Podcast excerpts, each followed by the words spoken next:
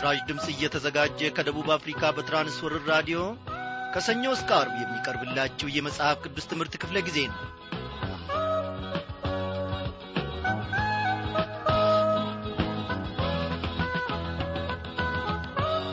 እንደምናመሻችሁ በጌታ የተወደዳችሁ ክብሯን አድማጮቼ ባለፈው ክፍለ ጊዜ ተከታታይ አድርገን ስንመለከት የነበረውን የማቴዎስ ወንጌል መጽሐፍ ጥናታችንን ዛሬም እግዚአብሔር ረድቶን ይዘንላችሁ ቀርበናል። እግዚአብሔር አምላካችን ልጁን ጌታ ኢየሱስ ክርስቶስን ለእኔና ለእናንተ ኀጢአት ሲል አሳልፎ ሰጥቶ እነሆ በደሙ ተገዝተን ዛሬም ደግሞ በቤቱ ውስጥ እንድንቆም እርሱ ረድቶናል። ሃሌሉያ! እግዚአብሔርን ምን ይሳነዋል? ሃሌሉያ! ደስ ይበለን! ሃሌሉያ! ደስ ይበለን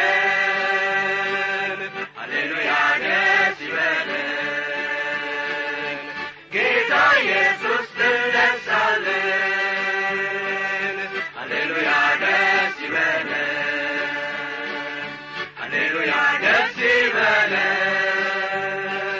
ሃሌሉያ ደስ ጌታ ኢየሱስ ፍቅሩን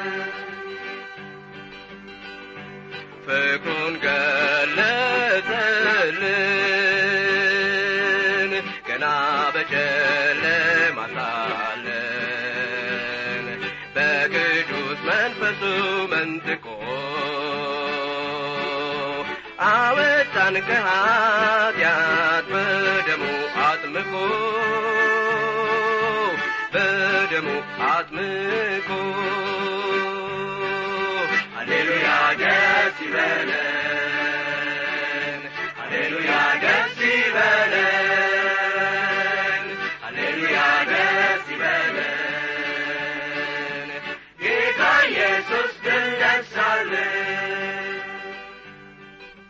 ጌታን ለተቀበል በስሙም ላመን የእግዚአብሔር ልጆች እንሆን ዘንድ ስልጣንን አገኘን። በግድ ሳይሆን በውድ በግድ ሳይሆን በውድ ደስ ይበለን ሃሌሉያ ደስ ይበለን ሃሌሉያ ደስ ይበለን ጌታ ኢየሱስ ድል ነሳለን። እግዚአብሔር አባታችንና አምላካችን ሆይ ደስታችን ጥጋባችን ሆነሃልና እናመሰግንሃለን ሁሌም ደግሞ እግዚአብሔር አምላካችን ሆይ ልባችን ወደ አንተ ሲያስብ የፍቅርህን መጠን ስናስብ በውስጣችን ልባችን ይዘላል አቤቱ አባቴና አምላኬ ሆይ እንደዚሁ አንተን እንደ ተራብን እንደዚሁ አንተን እንደ ተጠማን እስከ መጨረሻው ድረስ ደግሞ እንድታጸናን ከአንተም ጋር መራመድ እንድንችል ሁሌም ልባችንን በፍቅርህ ግለት እንድታሞቅ እንለምንሃለን። እግዚአብሔር አባቴና አምላኬ ሆይ በዘመኑ ነፋስ ሳንገፋና ሳንወድቅ ወዲያኛ ወዲህ ሳንል የልጅህን የጌታ የኢየሱስ ክርስቶስን የመስቀል ፍቅር ፊት ለፊት እያየን ጸንተን መቆም እንድንችል ጸጋን ከጸባዖት አብዛለን በዚህች ምሽት ደግሞ የአንተን ድንቅ ሥራ እንድናይ ጌታ ኢየሱስ ክርስቶስ እኖ የመንፈሳዊ ዐይኖቻችንን እንድታበራልን እንለምንሃለን። አስተማሪውን መንፈስ ቅዱስ ልከህ ደግሞ ተናገረን። ድንቅ የሆነውን እውነተኛይቱን ወንጌል የአንተን እውነተኛይቱን ወንጌል ብቻ እግዚአብሔር ሆይ ተመልክተን መቆም እንድንችል እርዳን። ኖ እግዚአብሔር አምላካችን ሆይ በዚህን ሰዓት አንተን የተጠማች ነፍስ አለች የተራበች ነፍስ አለች። ለዚህችም ነፍስ ደግሞ እንድትገለጥላት እኔ ባሪያ ወደ አንተ ጸልያለሁ። ስለ ድንቅና ስለ ዘላለማዊ ስምህ ስትል ስማን። አሜን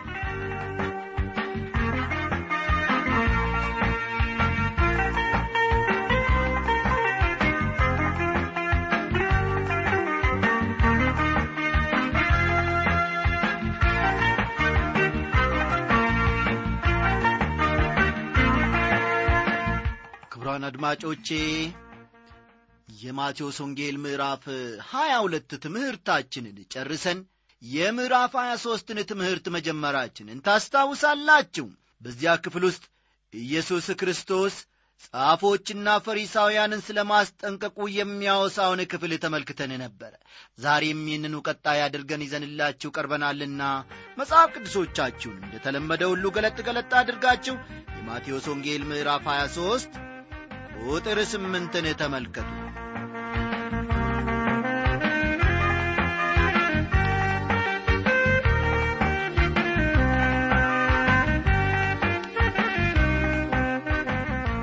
እንዲህ ይላል እናንተ ግን መምህር ተብላችሁ አትጠሩ። መምህራችሁ አንድ ስለሆነ እናንተም ሁላችሁ ወንድማማች ናችሁ ይላቸዋል።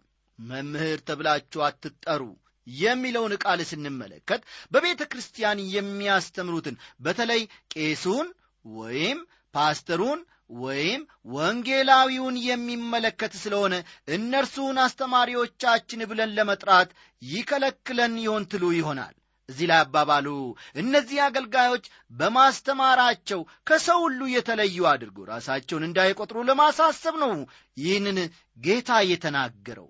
ከእኛ እንደ አንዱ ወንድም ወይም እህት ሊቆጠር የተገባው ነው። ቁጥር ዘጠኝና አስርን ተመልከቱ። አባታችሁ አንዱ እርሱም የሰማዩ ነውና በምድር ላይ ማንንም አባት ብላችሁ አትጥሩ። ሊቃችሁ አንድ እርሱም ክርስቶስ ነውና ሊቃውንት ተብላችሁ አትጠሩ ይላችኋል። በመንፈሳዊ ረገድ አባት የሚለው መጠሪያ ሕይወት ሰጪ የሚል ትርጉም ስላለው ልብ በሉ። አባት የሚለው መጠሪያ በመንፈሳዊው አኳያ ስንመለከት ሕይወት ሰጪ የሚል ትርጉም ስላለው ማንም የመንፈስ አባት ተብሎ ቢጠራ በእግዚአብሔር ቦታ እንደ ተቀመጠ ይቆጠራል። በዘልማድ የነፍስ አባት እያልን የምንጠራቸው አንዳንድ ሰዎች አሉ። ወገኖቼ የነፍሳችን አባት ስለ ነፍሳችንም ደግሞ ስለ ሕይወታችንም የሚቆምልን አንድ እግዚአብሔር አንድ ክርስቶስ ብቻ ነው ያለው። ልብ በሉ አባት ብለን ማንንም ሰው መጥራት አንችልም።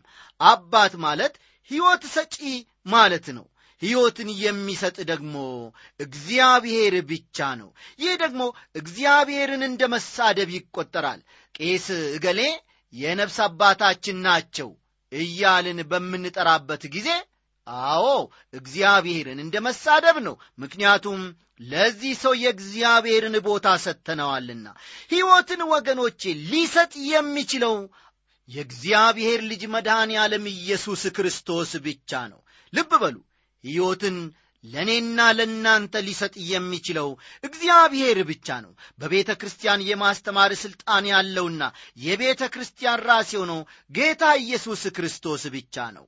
ይህንን ደግሞ አበባ አልተናገረም። ይህንን ደግሞ ፓስተር ገሌ ወይም ወንጌላዊ ገሌ አልተናገረም። ይህንን ያስተማርን ልጁ መድኃኔ ዓለም ኢየሱስ ክርስቶስ ብቻ ነው። ከእናንተም የሚበልጠው ይላል ቁጥር 11ና 12ን ተመልከቱ። ከእናንተም የሚበልጠው አገልጋያችሁ ይሆናል። ራሱን ከፍ የሚያደርግ ይዋረዳል። ራሱንም የሚያዋርድ ሁሉ ከፍ ይላል ሲል ይናገራል። ከሁሉ ታላቅ ለመሆን ብትወዱ ወገኖቼ የሁሉ አገልጋይ መሆንን ተማሩም። ጻፎችና ፈሪሳውያን ወዮላቸው ስለ መባላቸው የሚያወሳውን ክፍል አሁን ደግሞ ቀጥለን እንመለከታለን። በዚህ ክፍል የዋህና ጭምት የሆነው ጌታ ኢየሱስ ፈሪሳውያንና ጻፎችን ጠንካራና ከባድ በሆነ አነጋገር ይዘልፋቸዋል ጌታ ኢየሱስ ኀጢአትን ያወገዘውን ያክል የትኛውንም ነቢይ አላወገዘም። እንደዚህ ዐይነቱ መልእክት በአሁኑ ዘመን ለሚገኙት ቃሉን በትክክል ለማይሰብኩት አስተማሪዎች ታላቅ ማስጠንቀቂያ ነው። እንደነዚህ ያሉ አስተማሪዎች ጌታ ኢየሱስን ስለ ፍቅር ብቻ የሚናገር አድርገው ነው የሚያቀርቡት። ነገር ግን እርሱ ኀጢአትንም የሚቀጣና ኀጢአተኞችንም የሚገስጽ የእውነት ጌታ ነው ጌታ ኢየሱስ የፍቅር ጌታ መሆኑና ስለ ኀጢአተኞችም መሞቱ የታወቀ ነው። ነገር ግን በኀጢአትና በኀጢአተኞችም ላይ እንደሚፈርድ የእግዚአብሔር ቃል እውነት መሆኑንም ማስተማር ያስፈልጋል ስለ እርሱ ሊኖረን የሚገባን አመለካከት ትክክለኛና የጠራ መሆን አለበት። አስቀድሜ ለመግለጽ እንደሞከርኩት አንዳንድ ለዘብተኛ አቋም ያላቸውና ራሳቸውን የወንጌል ሰባኪዎች ነን የሚሉ ሰዎች ራሳቸው ስተው ሰዎችን የሚያስቱ ናቸው። ስለ ኢየሱስ ክርስቶስ ማንነትና ስለ ሥራው የጠራና ትክክለኛ መረዳት የላቸውም። ለምሳሌ ስለ እርሱ ካላቸው እምነት ጥቂቶቹን እንመልከት። ኢየሱስ ክርስቶስ ከድንግል ማርያም መወለዱን አያምኑም ሐሰተኛ አስተማሪዎች በመስቀል ላይ ስለ ኀጢአተኞች መሞቱን አይቀበሉም። በሥጋ ከመቃብር በትንሣኤ መነሳቱን አያምኑም። እንግዲህ እነዚህ ሰዎች ስለ ኢየሱስ ክርስቶስ ምን ሊያስተምሩ ይችላሉ? ስለሚቃወሙት ነገር ምንም አይነት መጽሐፍ ቅዱሳዊ ማስረጃ የላቸውም። እንዲያው በደፈና ኢየሱስ የፍቅር ንጉሥ ብቻ ነው በማለት አለስልሶ ሊያቀርቡት ይፈልጋሉ ነገር ግን መጽሐፍ ቅዱስ በግልጽ እንደሚያስተምረን ጌታ ኢየሱስ ከድንግል ማርያም መወለዱን ታምራት በማድረግ መመላለሱን ስለ ኀጢአተኞች ሲል በመስቀል ላይ መሞቱንና በሦስተኛውም ቀን ከሙታን መነሳቱን ወደ ሰማይ ማድረጉንና በአባቱ ቀኝ መቀመጡን ከዚያም በሕያዋንና በሙታን ሊፈርድ ዳግመኛ እንደሚመጣ እኛ ክርስቲያኖች እናምናለን። በዘመናችን ከዚህ በላይ ከገለጽነው ውጪ የሚገለጽ ክርስቶስ ካለ እርሱ ሌላ ክርስቶስ ነው ማለት ነው። እውነተኛው ክርስቶስ ግን ኀጢአትን የሚቃወም ለትሑታን ግን ጸጋን የሚሰጥ ስለሆነ ጻፎችንና ፈሪሳውያንን ስለ ስህተታቸው ወዮላቸው ሲላቸው በዚህ ምዕራፍ እንመለከተዋለን። በቁጥር 13 ላይ ፈሪሳውያንና ጻፎች ወዮላቸው ስለ መባላቸው ነው የምንመለከተው። ጌታ ኢየሱስ በዚህ ምዕራፍ በረዥሙ ፈሪሳውያንንና ጻፎችን ይወቅሳቸዋል። እስቲ እናንብበው። እናንተ ግብዞች ጻፎችና ፈሪሳውያን መንግሥተ ሰማያትን በሰው ፊት ስለምትዘጉ ወዮላችሁ። እናንተ አትገቡም የሚገቡትንም እንዳይገቡ ትከለክላላችሁ ይላቸዋል። ጌታ ኢየሱስ በዚህ ክፍል ወዮ የሚለውን ቃል ስምንት ጊዜ ሲጠቀምበት ጻፎችንና ፈሪሳውያንን እናንተ ግብዞች በማለት ሰባት ጊዜ ይጠራቸዋል። በተሳሳተ አመራራቸው ምክንያት ሰዎች ወደ መንግሥተ ሰማያት እንዳይገቡ እንቅፋት እንደሆኑም ይወቅሳቸዋል። ቁጥር 14 እናንተ ግብዞች ጻፎችና ፈሪሳውያን በጸሎት ርዝመት እያመካኛችሁ የመበለቶችን ቤት ስለምትበሉ ወዮላችሁ። ስለዚህ የባሰ ፍርድ ትቀበላላችሁ ይላችኋል በሌላ አባባል እነዚህ ሰዎች ጸሎትን ያስረዝማሉ ነገር ግን ከልባቸው አይደለም። ለጥቅማቸው እንዲያመቻቸው ግን ያታልሉበታል። ቁጥር 15 እናንተ ግብዞች ጻፎችና ፈሪሳውያን አንድ ሰው ልታሳምኑ በባሕርና በደረቅ ስለምትዞሩ በሆነም ጊዜ ከእናንተ ይልቅ ሁለት እጥፍ የባሰ የገሃነም ልጅ ስለምታደርጉት ወዮላችሁ ይላቸዋል። ከቦታ ወደ ቦታ ሲሄዱና ስለ እግዚአብሔር ሲያወሩ ማንም አይበልጣቸውም። ነገር ግን አንድንም ነፍስ እንኳ ወደ እግዚአብሔር አያመጡም። ከሚከተሏቸው አንዳቸው እንኳን ደህንነትን ያገኙ አይደሉም እናንተ ማንም በቤተ መቅደስ የሚምል ምንም የለበትም። ማንም በቤተ መቅደስ ወርቅ የሚምል ግን በመሐላው ይያዛል የምትሉ እውሮች መሪዎች ወዮላችሁ ይላችኋል። ወገኖቼ በቤተ መቅደስ ትምላላችሁን? ገብርኤልን ሚካኤልን እያላችሁ ትምላላችሁን? ጌታ በዚህ ነጥብ ላይ እነዚህን ፈሪሳውያን ጻፎችንም ይከራከራቸዋል ማላው እንደሚያስራቸውም ይነግራቸዋል። ቁጥር 17 ና 18ን ተመልከቱ። እናንተ ደንቆሮችና እውሮች ማናቸው ይበልጣል? ወርቁ ነውን ወይስ ወርቁን የቀደሰው ቤተ መቅደስ? ደግማችሁም ማንም በመሰዊያው የሚምል ምንም የለበትም። ማንም በላዩ ባለው መባ የሚምል ግን በማላው ይያዛል ትላላችሁ ይላችኋል ማንም የገባውን ቃል ኪዳን ወይም መሐላ ካልፈጸመ በደለኛ እንደሚሆን ያስታውቃቸዋል። እናንተ ደንቆሮችና ዕውሮች ማናቸው ይበልጣል? መባው ነውን ወይስ መባውን የሚቀድሰው መሰዊያው እንግዲህ በመሰዊያው የሚምለው በእርሱና በእርሱ ላይ ባለው ሁሉ ይምላል በቤተ መቅደስም የሚምለውና በእርሱና በእርሱ በሚኖረው ይምላል በሰማይም የሚምለው በእግዚአብሔር ዙፋንና በእርሱ ላይ በተቀመጠው ይምላል ይላል ፈሪሳውያን በትምህርታቸው ማንም ሰው በቤተ መቅደሱ ወይም በመሠዊያው ቢምልና መሐላውን ባይጠብቅ ምንም የለበትም። ነገር ግን በቤተ መቅደሱ ወርቅ ወይም በመሠዊያው ላይ በቀረበው ስጦታ ቢምል ግን በመሐላው ይታሰራል ይላሉ። በዚህ ትምህርታቸው ጸጉርን የመሰንጠቅ ያክል ይራቀቃሉ። ከመንፈሳዊው ነገር ይልቅ ለቁሳዊው ነገር ከፍተኛውን ግምት ሲሰጡ እናስተውላቸዋለን። ታዲያስ ዛሬ በየቦታው በየቤተ መቅደሱ ይህን የመሰለ ትምህርትን አናዳምጥምን? ጌታ ኢየሱስ እንዴት ባለ ኃይለኛ ቃል እንደተናገራቸው ቀጥለን ደግሞ ከቁጥር 23 እንመልከት። እናንተ ግብዞች ጻፎችና ፈሪሳውያን ከአዝሙድና ከእንስላል ከከሙንም አስራት ስለምታወጡ ፍርድንና ምሕረትን ታማኝነትንም በሕግ ያለውን ዋና ነገር ስለምትተው ወዮላችሁ። ሌላውን ስትተው ይህን ልታደርጉ ይገባችሁ ነበር ይላቸዋል። እነዚህ ሰዎች ከጥቃቅኑ ነገር ሁሉ አስራትን የሚያወጡ ነገር ግን ፍርድንና ምሕረትን ታማኝነትንም የማያደርጉ ሰዎች ስለሆኑ ጌታ ኢየሱስ በሕግ ያለውን ዋና ነገር ስለምትተው ወዮላችሁ ሲል አወገዛቸው። ቁጥር 24 እናንተ ዕውሮች መሪዎች ትንኝን የምታጠሩ ግመልንም የምትውጡ ይላቸዋል። ይህ ንግግር የቀልድ ንግግር ይመስላችኋልን ወገኖቼ? ጌታ ኢየሱስ ይህን ሲናገር በዚያ ብኖር ኖሮ እኔ አነጋገሩ እኔን ያስቀኝ ይሆናል ብዬ ገምታለሁ። የፈሪሳውያንንና የጻፎችን ሁኔታ በጥንቃቄ የተረዳው ከሆነ ወይም በእነርሱ ቦታ እኔ ብገኝ ወይም ብሆን ንግግሩ ቀልድ እንዳልሆነ ይገባኛል። ጌታ ኢየሱስ ይህን የተናገረው በአንክሮና በቁጣ ነው። በጊዜው በዚያ የነበሩ የሃይማኖት መሪዎቹን ቅሌት የሚያውቁ በነገሩ ሳይገረሙ አይቀርም።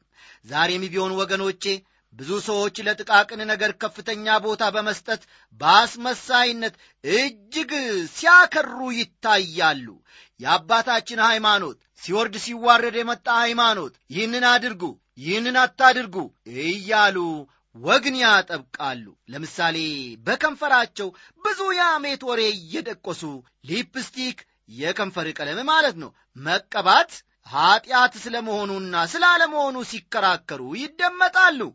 እንደነዚህ ዐይነት ሰዎች ግመልን የሚውጡ ትንኝን ግን የሚያጠሩ በመባል የተመሰለባቸው ናቸው። ቁጥር 25 እናንተ ግብዞች ጻፎችና ፈሪሳውያን በውስጡ ቅሚያና ስስት ሞልቶ ሳለ የጽዋውንና የወጪቱን ውጪ ስለምታጠሩ ወዮላችሁ ይላቸዋል። ይህ አምስተኛው ወዮ ፈሪሳውያን ለውጫዊ ነገር የሚሰጡትን ከፍተኛ ግምት የሚያመለክት ነው። ይህ በአሁኑ ጊዜ የአብያተ ክርስቲያናትን አብዛኛው ትኩረትን ይመስላል። የውስጠኛው ነገር እየተበላሸ ውጫዊውን ነገር ማሸብረቅ በቤተ ክርስቲያን እየጎላ የመጣ ነገር ነው። ትላልቅ በዓላትን ማዘጋጀት፣ በከፍተኛ ወጪ ልዩ ልዩ ቁሳቁሶችን መግዛትና ማሸብረቅ ከፍተኛ ትኩረት ሲሰጣቸው በውስጥ የሚሠራውን የኀጢአት ሥራና ዓመፅ ለማጽዳት ግን ምንም አይነት እርምጃ አይወሰድም። የውጫዊ እድሳትና ሽብረቃ የውስጡን ኀጢአት ሊያነጻው አይችልም። የውስጡንም መልካምነት ሊያሳይ አይችልም። ፈሪሳውያን ግን ልማድን በእውነት ቦታ፣ ሥርዓትን በእምነት ቦታ፣ ቅዳሴን ደግሞ በእግዚአብሔር ቦታ ተክተዋቸው ነበር። ቁጥር 26 አንተ ዕውር ፈሪሳዊው ውጪው ደግሞ ጥሩ እንዲሆን አስቀድመ የጽዋውንና የወጪቱን ውስጡን አጥራ ይላል። እዚህ ላይ አንድ ነገር ልንገነዘበው የሚገባን ጌታ ኢየሱስ አስቀድማችሁ የውስጡን አጽዱ ሲል ውጪው መጽዳት የለበትም አለ ማለቱን ነው። ነገር ግን ውስጡ ቆሽሾ እያለ ውጪውን ለማጽዳት ትኩረት አትስጡ ማለቱ ነው። ለቅድስናና ለንጽሕና ትኩረት ልንሰጠው የሚገባን ቀዳሚው ነገር ከውስጥ መሆን አለበት ነው የሚላቸው። ቁጥር 27 እናንተ ግብዞች ጻፎችና ፈሪሳውያን በውጭ አምሮ የሚታዩ በውስጥ ግን የሙታን አጥንት ርኩሰትም ሁሉ የተሞሉ በኖራ የተለሰኑ መቃብሮችን ስለምትመስሉ ወዮላችሁ ይላቸዋል። ወገኖቼ ለእኔ ይህ ጌታ ኢየሱስ የተጠቀመበት አነጋገር እጅግ ያስፈራኛል። የውስጡ ቆሽሾ የውጭው ደግሞ አምሮ የሚታየው ወጪት የብዙ አብያተ ክርስቲያናት ትክክለኛ ምሳሌ ነው። በውስጡ የሚገማ ነገር እያለበት ከውጪ እንደሚያምር መቃብር የብዙዎች ሕይወት ይህን ይመስላል። ከውጪ ሲታዩ አምረው ይታያሉ፣ ውስጣቸው ግን በመተላለፍና በኀጢአት ብዛት የሞተ ነው። የሃይማኖት መልክ አላቸው፣ ነገር ግን ነፃ የሚያወጣቸውንና አዲስ ፍጥረት የሚያደርጋቸውን ኀይሉን የካዱ ናቸው። ውድ ወገኖቼ ሕይወታችሁ ካልተለወጠና ጌታ ኢየሱስ ክርስቶስን ካልመሰለ የቤተ ክርስቲያን አባል መሆናችሁ ብቻ ምንም የሚሰጣችሁ ፋይዳ የለውም። እንዲያው ግብዝነት ብቻ ነው የሚተርፋችሁ። ስለዚህ ሁልጊዜ የሕይወታችሁ መለወጥንና በቅድስና ለእግዚአብሔር ክብር መመላለሳችሁን ትኩረት እንድትሰጡት አደራ እላችኋለሁ። ቁጥር 28 እንዲሁ እናንተ ደግሞ በውጭ ለሰው እንደ ጻድቃን ትታያላችሁ፣ በውስጣችሁ ግን ግብዝነትና አመፀኝነት ሞልቶባቸዋል ይላቸዋል። ኦ ጌታ ኢየሱስ እነዚህን የሃይማኖት መሪዎች እንዴት ነበር የወቀሳቸው! እጅግ አስፈሪ ነው። በእርግጥ ሥራቸው አሳፋሪ ስለነበረ ሊወቀሱ ይገባቸው ነበር። እኛም ወገኖቼ በምናስተምረው በእግዚአብሔር ቃል እውነት መኖር ካልቻልን በእነርሱ ላይ የተሰነዘረው ወቀሳ በእኛም ላይ ሊሰነዘር ይችላል። ስለዚህ በሕይወታችን ምስክርነት እንደ ቃሉ በመኖር ሰዎችን ወደ ጌታ ለማምጣት መጣር ይኖርብናል። ከቁጥር 29 እስከ 32 ያለውን ደግሞ አለፍ በሉና ተመልከቱ። እናንት ግብዞች ጻፎችና ፈሪሳውያን የነቢያትን መቃብር ስለምትሰሩ የጻድቃንንም መቃብር ስለምታስጌጡና በአባቶቻችን ዘመን ኖረን በሆነስ በነቢያት ደም ባልተባበርናቸውም ነበር ስለምትሉ ወዮላችሁ። እንግዲያስ የነቢያት ገዳዮች ልጆች እንደሆናችሁ በራሳችሁ ላይ ትመሰክራላችሁ። እናንተ ደግሞ የአባቶቻችሁን መስፈሪያ ሙሉ ይላቸዋል። እኛም ብንሆን በዘመናችን ይህንኑ የምናደርግንን የእግዚአብሔር ታላላቅ ሰዎች፣ ሰባኪዎች፣ ወንጌላውያን፣ ሚሶናውያን በዘመናቸው የተከበሩ ቢሆኑም በሠሯቸው ስህተቶች ከወቀሳና ከውግዘት አላመለጡም። ስለዚህ ነው ጌታ ኢየሱስ የነቢያትን መቃብር ስለምታስጌጡ በአባቶቻችን ዘመን ኖረን በሆነስ በነቢያት ደም ባልተባበርናቸውም ነበር ስለምትሉ ወዮላችሁ የሚላቸው። እንደዚህ ብለው የሚናገሩ የሃይማኖት መሪዎች ግን በዘመናቸው ይገዟቸው የነበሩትን ሮማውያንን በመገፋፋት የእግዚአብሔርን ልጅ እንዲገሉት ከፍተኛ እንቅስቃሴ ሲያደርጉ ነበረ። ቁጥር 33 እናንተ እባቦች፣ የእፉኝት ልጆች ከገሃነም ፍርድ እንዴት ታመልጣላችሁ? ይላል ጌታ። ከዚህ የበለጠ ጠንካራ ቃል ትገምቱ ይሆንን? ጌታ ኢየሱስ እናንተ እባቦች፣ የእፉኝት ልጆች ብሎ ሲጠራቸው ምን ማለቱ ነው? ይህን ሲል የሃይማኖት ካባ ለብሰው መርዝን የሚረጩ የስህተት ትምህርትና የሚያስት ተግባር ያላቸው ሰዎች መሆናቸውን ለማስረዳት ነው። በዚህ ጥቅስ ጌታ ኢየሱስ በከባድ ሁኔታ ነው የሚናገረው። ጌታ ኢየሱስ ፍቅሩን ለእኔና ለእናንተ በመግለጽ በመስቀል ላይ ሊሞት መጣ። ይህንንም በተግባር አሳየ። ነገር ግን ይህን አንድና አማራጭ የሌለውን የእግዚአብሔርን መንገድ ለመቀበል ፈቃደኛ ካልሆን በስተቀር ወገኖቼ በእያንዳንዳችን ላይ እንደ ፈራጅ ሆኖ ይመጣል። ከቁጥር 34 እስከ 35 ያለውን በኋላ ተመልከቱ። በግልጽ መረዳት እንደምንችለው የዘካርያስ መሥዋዕት መሆን በቅርብ ጊዜ የተደረገ ነበር። ጌታ ኢየሱስ ከአቤል መገደል ጀምሮ በቅርቡ እስከ ተደረገው የዘካርያስ መሥዋዕትነት ነበር የተናገረው። እግዚአብሔር ጻድቃንን ስላጠፋች በእስራኤል ላይ እንደሚፈርድ በግልጽ ተናገረ። እውነት እላችኋለሁ ይህ ሁሉ በዚህ ትውልድ ላይ ይደርሳል ይላል ቁጥር 36 ላይ።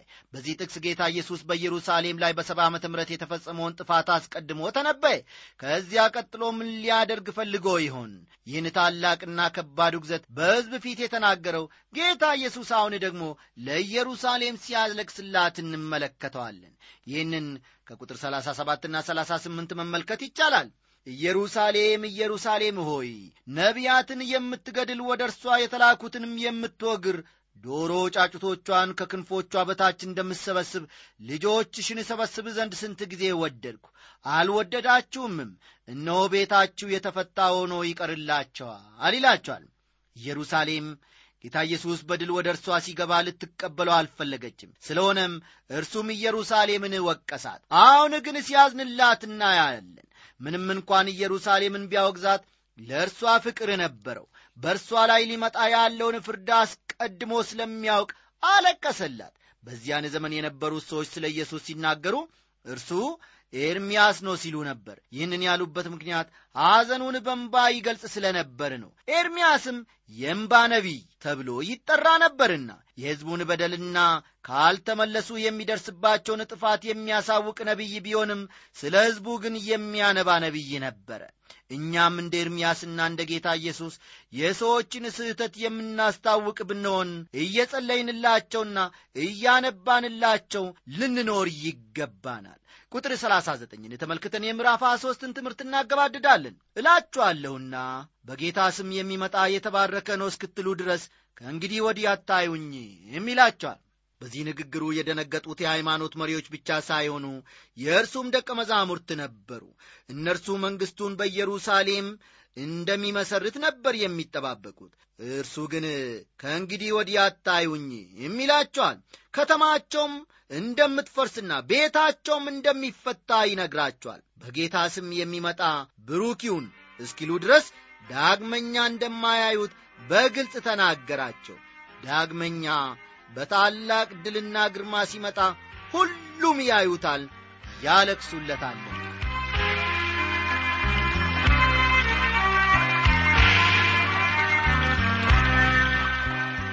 አድማጮቼ ከምዕራፍ 23 ጌታ መንፈስ ቅዱስ ድንቅን ነገር እንድናይና እንድንማር ረድቶናል። በዚህ ዐይነት መልክ በተማርነውም መንገድ እንድንኖር ደግሞ እግዚአብሔር ጸጋውን ያብዛልን እያልን በቀሪው ሰዓታችን የምዕራፍ 24ን ከፊሉን አብረን እንመለከታለን። በዚህ በማቴዎስ ወንጌል ምዕራፍ 24 ደቀ መዛሙርት ኢየሱስን ስለ መጨረሻው ዘመን ሦስት ጥያቄዎችን ስለ መጠየቃቸው እርሱም ሁለቱን ጥያቄዎች ከዓለም መጨረሻ ጋር በማያያዝ አንዱን ደግሞ ከእርሱ ዳግም ምጽአት ምልክት ጋር በማያያዝ ሲመልስላቸው እንመለከታለን። ማቴዎስ 24ና 25 ስለ መጨረሻው ዘመን በደብረ ዘይት ተራራ ላይ የተሰጡት ትረካዎች በመባል ይታወቃሉ። በማቴዎስ ወንጌል ውስጥ የተጠቀሱ ሦስት ዋና ዋና ትረካዎች አሉ። እነርሱም አንደኛ የእግዚአብሔር መንግሥት መመሪያ የእግዚአብሔር መንግሥት መመሪያ የተባለው የተራራው ስብከት ነው። ከማቴዎስ አምስት እስከ ሰባት ያለውን መመልከት ይቻላል።